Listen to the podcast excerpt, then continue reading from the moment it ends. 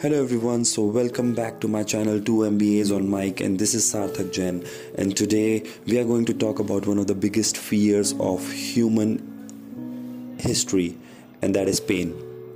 I am damn sure that each and every single person on this entire planet wants to avoid pain.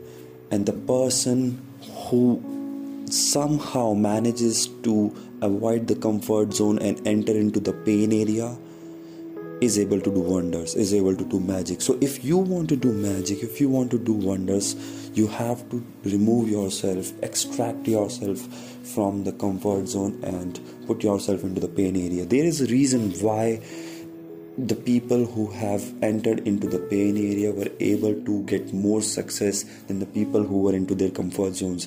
There is a reason all the big startups all the big companies say if you talk about steve jobs jeff bezos they were all able to make difference into this world.